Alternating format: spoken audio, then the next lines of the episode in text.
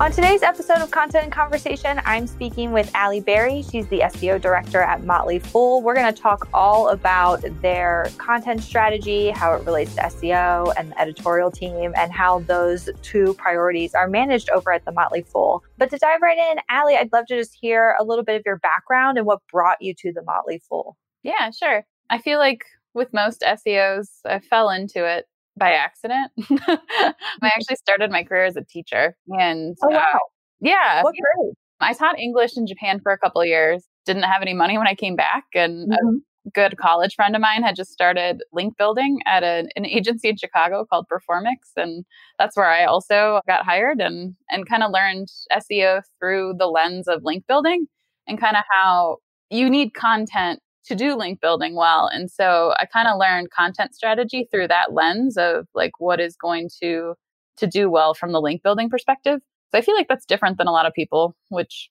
helped me differentiate myself. From there, I've worked a couple different agency jobs in-house, but I have a degree in economics. I have an MBA and I worked for Kaplan Financial Education, which is test prep for a lot of financial designations like the CFP or the CFA. It was kind of just a natural fit when I found the Fool because I have kind of the knowledge background. And then they were looking for somebody to help start their content strategy on a sub brand that they have called The Ascent, which is an affiliate strategy. So I started out at the Fool there and then kind of inevitably got shifted to the main part of the business. So now I oversee our evergreen SEO strategy for our investing content. What does the team structure look like at the Motley Fool under your purview, like as an SEO director? Is it a team of 5? Are you also splitting that with some agencies that you're managing too? Good question. We're kind of a siloed crew. I don't necessarily know if I would advocate for this, but it's kind of just the Fool in general. We're not overly centralized. So I have a team of 4 that are focused on investing content, specifically investing in retirement. And then we have, I think we're up to 20 SEO people around the Fool now. We have like a few people in Global and a couple people on The Ascent and a couple people on the Blueprint, which is another affiliate strategy. 3 more people on Million Acres, which is our real estate strategy. So we're all kind of managing our own verticals. And then we all get together as practitioners and talk every other week, just kind of catch up on like what everyone's up to and share what's, stories of successes or failures or ask for help or just present on something deeper. So we try to like stay connected, but we kind of have a bunch of different people doing their own thing. And then we have, some are content strategists and some are, I guess we only have like 1 or 2 that are more technically focused. Okay, interesting. And then in past podcasts and talks that I've heard you do, you categorize the Motley Fool as news analysis, and especially coming from Ascent and the affiliate vertical, and now you're more on investing. How do you balance at Motley Fool between that evergreen content versus hard-hitting news and like where resources go? Yeah, good question. I guess I define evergreen as something that is not inherently timely. So the goal with evergreen is to rank in the regular organic results, whether it's a featured snippet, whether it's your traditional blue links, carousels, etc. So our angle is always the kind of the how-tos, the about, the knowledge. It's more for the beginner audience more often than not. We have a lot of pages that are dedicated to like individual financial sectors and kind of what that's about and what you should be looking for if you're going to invest in that sector. But like that information doesn't change particularly often. I mean, not that it never changes, but rare. The focus of those pages is to stay relevant longer term. And then the news side, we have significantly more people focused on it, really to stay in top stories all the time, which is their primary organic goal. And they're also focused on syndicating content. Really, the goal with that content is to get as many eyeballs as possible. But like that content is only relevant for really a day or two. And so they're constantly creating new. So it's, what happened today? What does this mean for Tesla? Whatever. Why is this up? Why is this down? Do you ever see like a peak in the evergreen content when certain news topics also go viral? Like, so if it's something about Jeff Bezos and Amazon stock, do you also see things like how evergreen, like how to invest articles also spike?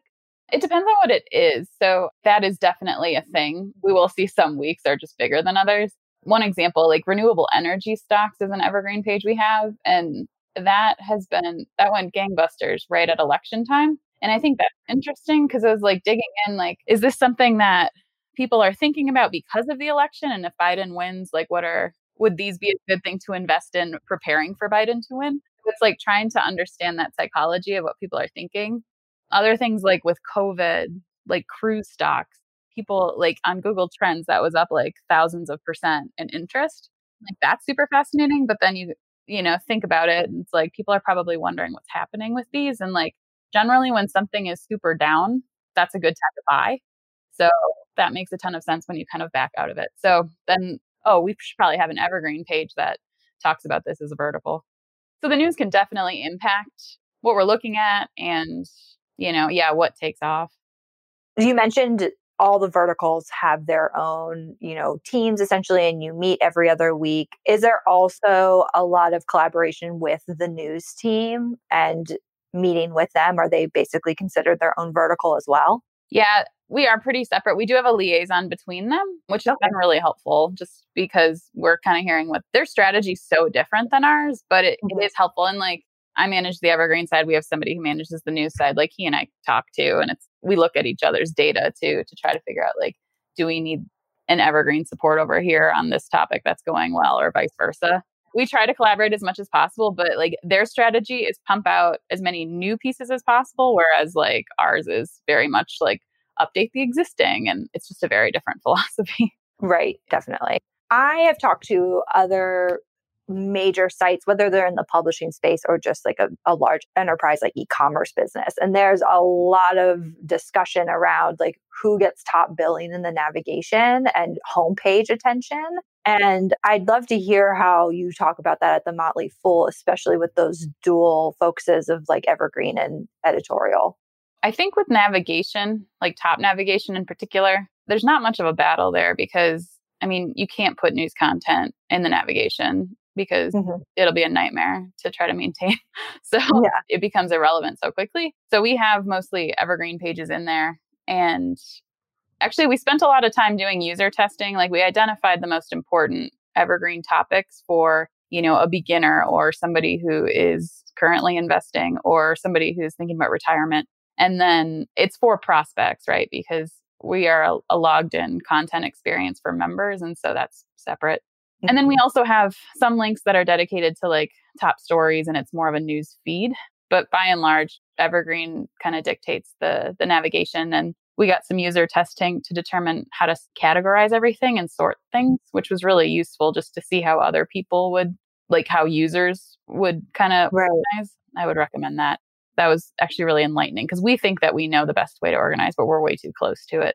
Is there anything surprising that came out of the user testing? Because I'll see sometimes like maybe across the personal finance space, many navigations across different sites can start to look very much the same. So it's like the drop-down menu is like investing 101. And then you just see like 4 articles off of that.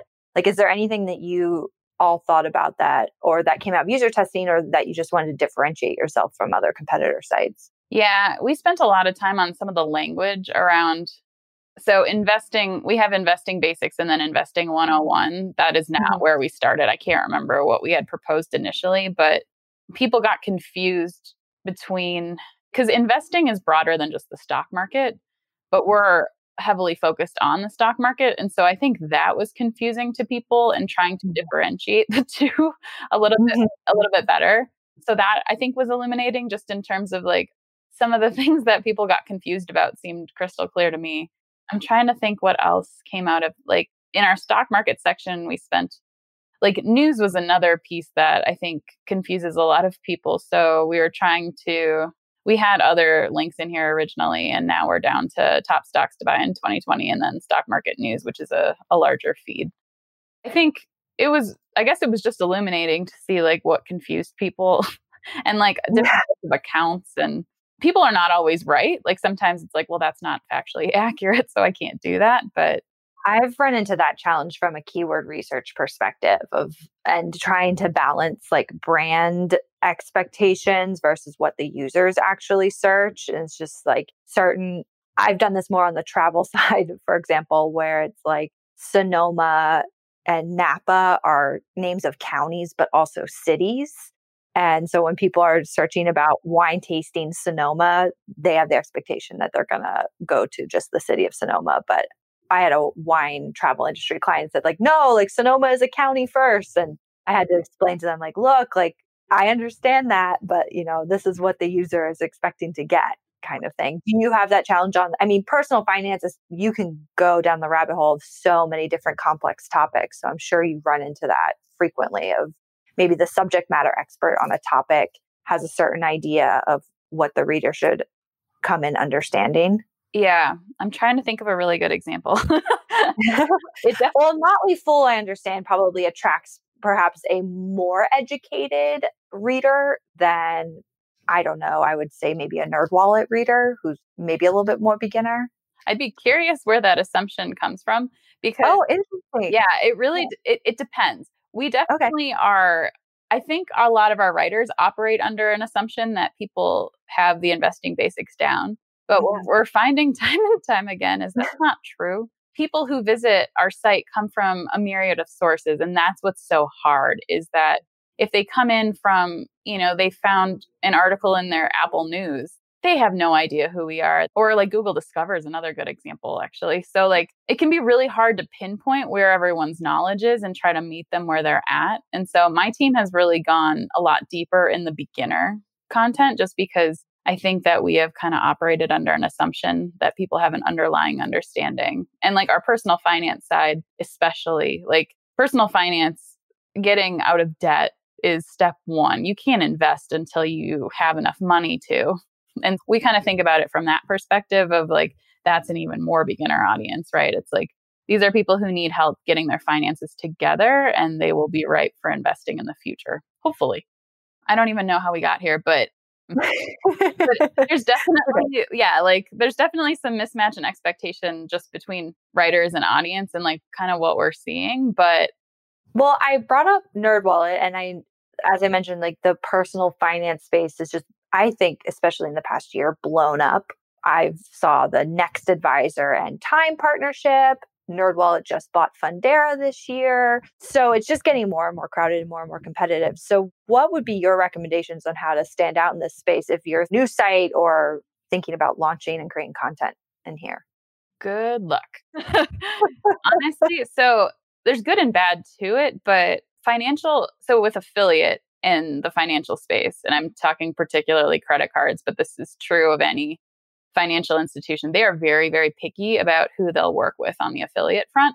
And so you have to have a significant amount of traffic and audience and authority for them to even consider working with you as a partner.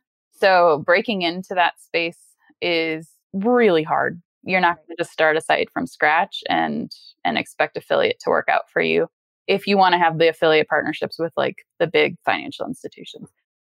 It's a crowded space and it's only getting more and more like everyone's acquiring the smaller sites and trying to become the big behemoth. And yeah, like the biggest competitor really wasn't even mentioned in your list, but Red Ventures own a significant amount of financial sites and they just keep acquiring new ones all the time. Definitely familiar with them. I think they were behind Next Advisor. The Points Guy and CreditCards.com. They just acquired, I believe, Lonely Planet, which is really fascinating. Oh, that is interesting. I didn't know that.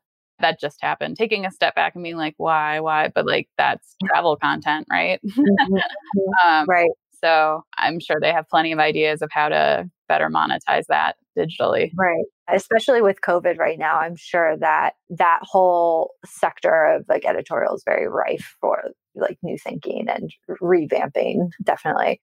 And then I still see like a lot of sites in like the chunky middle of this market. Like I'm thinking Money Under 30 is one that stands out to me that are maybe not the big guys, but right below. So those sites that are kind of just like struggling to break in or make much headway, like, do you think there is even potential for them? Like, where should they even be investing their time? Is it just churning out more content?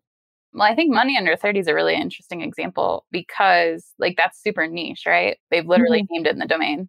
money for people under 30. So I think that's key. That's kind of how the points guy got big too, right? Like he literally is like, I only care about travel points. And I think that's key, is finding the new kind of niche thing that makes you different, having a completely different methodology, a completely different focus, but something that appeals to people. Whereas like a lot of the big behemoths are very broad.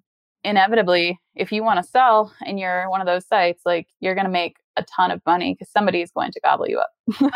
If you want to stay independent and do your thing, like I think staying niche and then, just continuing on and figuring out different ways to partner. Using influencers could be a way to kind of differentiate yourself, like finding the right people. Like the points guy would be a great example of like, find like really interesting travel influencers, right? Or like celebrities who are constantly, I don't know.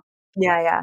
Do you do much influencer marketing at all for the Motley Fool? And does that inform link building strategy for your site too? Because sometimes when I talk to clients, they see them almost as one and the same, like a little bit different, but not really. Is that ever part of your internal discussions?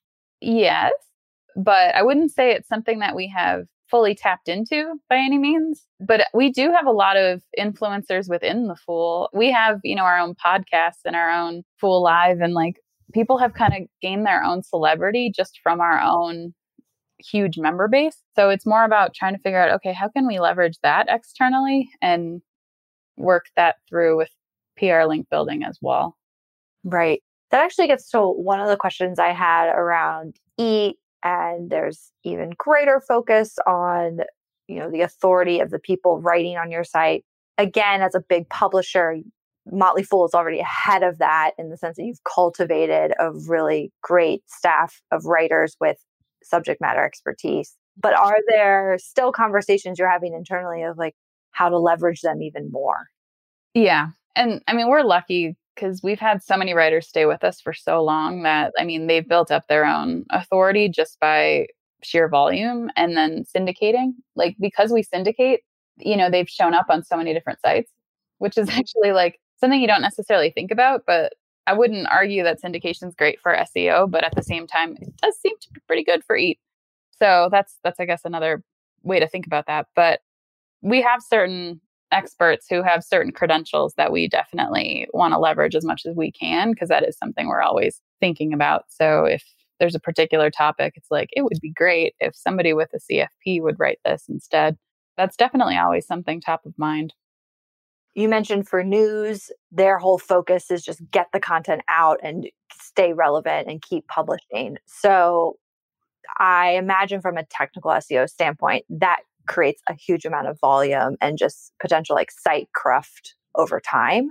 I'm sure you have a whole separate technical SEO team that's looking at that and monitoring it, but how are you thinking about scaling that archiving process? Is it something that you're regularly already going through content and like no indexing things? We're not really no indexing things, but I have a newer strategy. Before, our strategy was leave it all alone.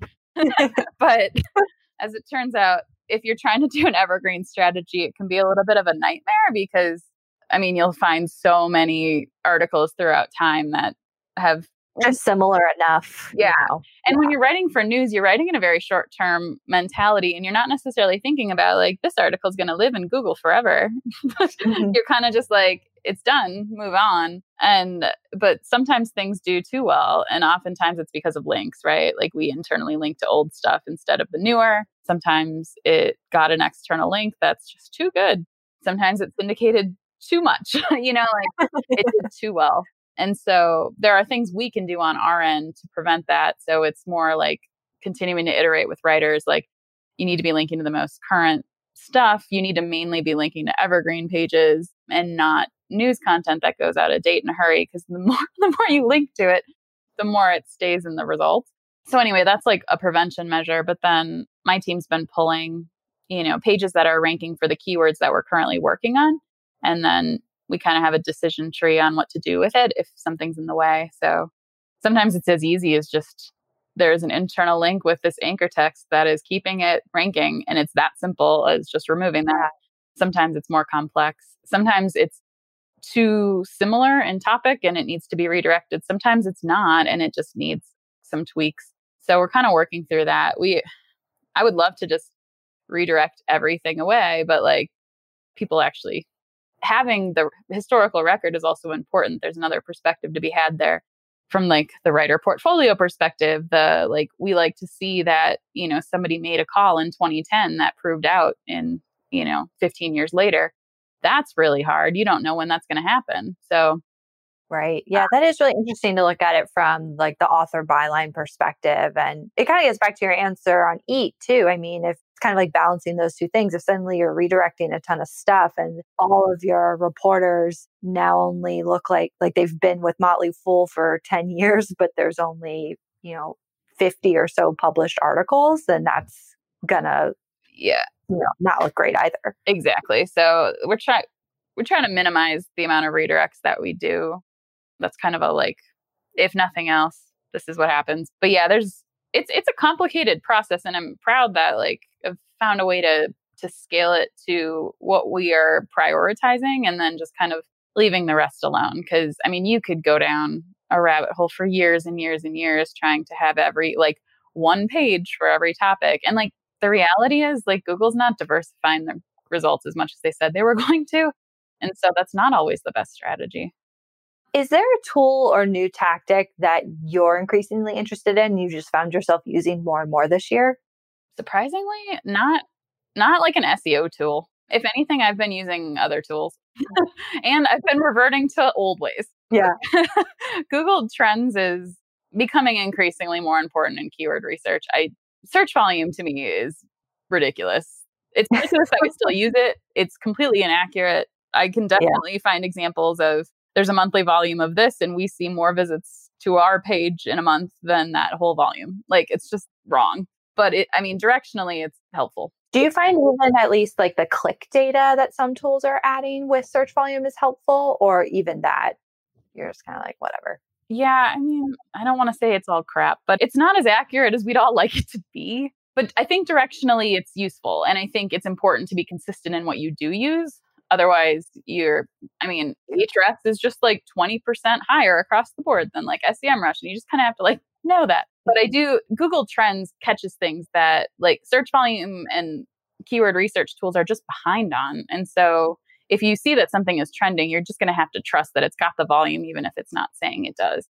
Well, even this year, I mean, obviously with COVID, we've been looking at Google Trends a ton more because like that wasn't a thing until March. So you do have to kind of just trust that, okay, if something has coronavirus or COVID appended to it, yeah, you do have to just kind of trust that it's going to probably be of interest. Yeah, absolutely. So that's been a good lesson in terms of just like trusting your gut over what a tool is telling you. So maybe my gut is the new tool. That's a good point. Yeah. But yeah, that can't ever be replaced. It really can't. And I guess otherwise, I've learned some things this year just in terms of it's one thing to tell people like this is important and we need to make this change. And it's another thing to provide a visual. So Figma has been a good tool in terms of just like doing mock-ups for people who don't have any design skills. So that's been, I think, a useful takeaway in terms of like trying to collaborate and get projects through. Yeah, that is a great option. That's something that we're pushing even more of our clients to do is think about UX, UI. And it is nice to be able to send them like a quick mock-up of like, look, this is what we mean when we say like, put your banner ad here, or that this drop-down could look a little bit more elegant like this. It's so much easier to get buy-in when they see that right there in front of them. Yep, exactly. I touched on COVID a little bit, but has that changed your 2021 outlook on a content perspective?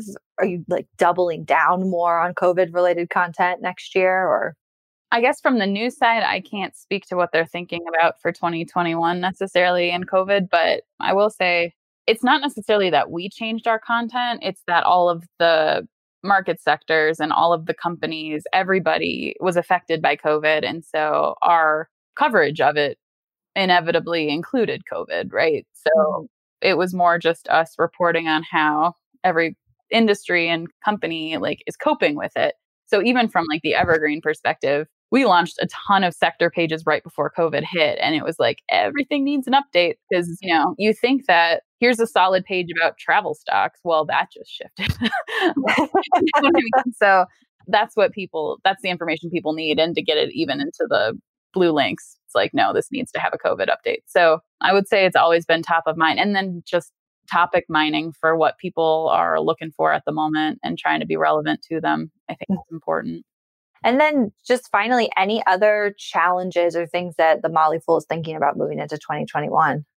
I think every company is probably experiencing this where it's like, how, like, I mean, we kind of already went through forecasting for 2021, but like, how do you even guess what's going to happen in 2021? Like, yeah. Anytime there's market uncertainty, it generally bodes well for us because people want more of the information. Right. They're seeking that. What will happen? But what they're seeking, what you need to tell them is a little, you know, it'll be there, the demand, but exactly what it looks like for sure. Yeah. So, I mean, thinking, are we going to hit a recession? Like a real, I mean, one could argue we're in one, but like, is everyone going to run out of aid at the holidays? Like, what is that going to mean for everything? Mm-hmm. So all of like, I guess, external factors is definitely one challenge from like an SEO and content perspective. I think also just Google has said that their page experience update's coming in, I think, May of 2021. And so definitely looking at the mobile experience.